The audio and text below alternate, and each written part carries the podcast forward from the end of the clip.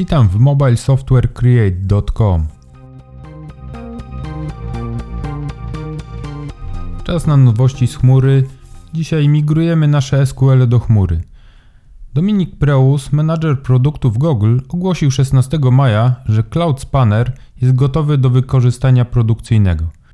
Czyli czas zacząć migrowanie danych do pierwszej skalowalnej horyzontalnie bazy SQL. Spanner jest bazą relacyjną, silnie spójną, przeznaczoną do systemów OLTP Online Transaction Processing. Ale o co cały ten krzyk? W odróżnieniu od innych relacyjnych baz danych typu SQL Server, MySQL, Oracle, Google Cloud Spanner możemy skalować globalnie, w setkach centrów danych i nadal działa one jak jedna baza danych, pozwalająca utrzymywać spójność danych w czasie rzeczywistym – nie wymaga replikacji danych w wielu centrach danych, co ułatwia działanie i redukuje koszty działania systemu.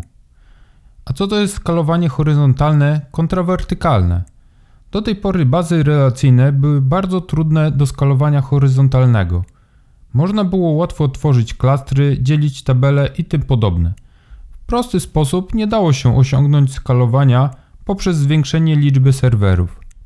Najczęściej skalowało się relacyjne bazy danych wertykalnie, czyli przez dodanie zasobów do serwera, zwiększenie pamięci lub liczby procesorów. Cloud Spanner to połączenie świata relacyjnego z NoSQL. Do tej pory skalowalność horyzontalną uzyskiwaliśmy wykorzystując bazy NoSQL. Nie gwarantują one takiej spójności transakcji jak bazy relacyjne, ale zapewniają dużą skalowalność i dostępność. Cloud Spanner łączy zalety obydwu światów bazy relacyjnych z bazami NoSQL. Z baz relacyjnych Spanner bierze dostępny schemat bazy danych, możliwość używania języka SQL i silną spójność transakcji, czyli ACID. Z baz NoSQL bierze dostępność i skalowalność. Dodatkowo ze swojej strony dodaje automatyczną replikację danych do niezawodności i dokładności replikacji danych w całej sieci Google wykorzystuje zegary atomowe i odbiorniki GPS. Z ciekawostek, streamowanie wyników zapytania do klienta. Spanner umożliwia efektywne wykorzystanie długotrwałych zapytań zamiast wykorzystywania zapytań stronicowanych. Kod klienta może też przestać pobierać dane przez dłuższy czas, a potem je wznowić bez blokowania zasobów serwera. Restartowanie zapytań. Spanner automatycznie kompensuje błędy, np. resharding, binary rollouts. Mają one minimalny wpływ na opóźnienie odpowiedzi.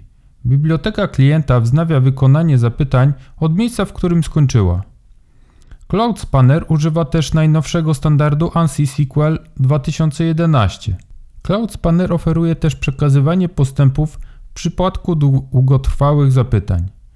Niektóre zapytania mogą nie kończyć się w rozsądnym czasie.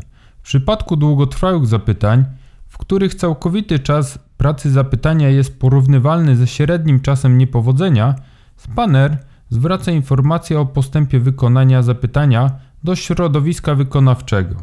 Na koniec dodam, że jednym z haseł reklamowych Google Cloud Spannera jest korzystać z zasobów informatycznych, aby skupić się na logice aplikacji, zamiast spędzać cenny czas na zarządzaniu sprzętem i oprogramowaniem.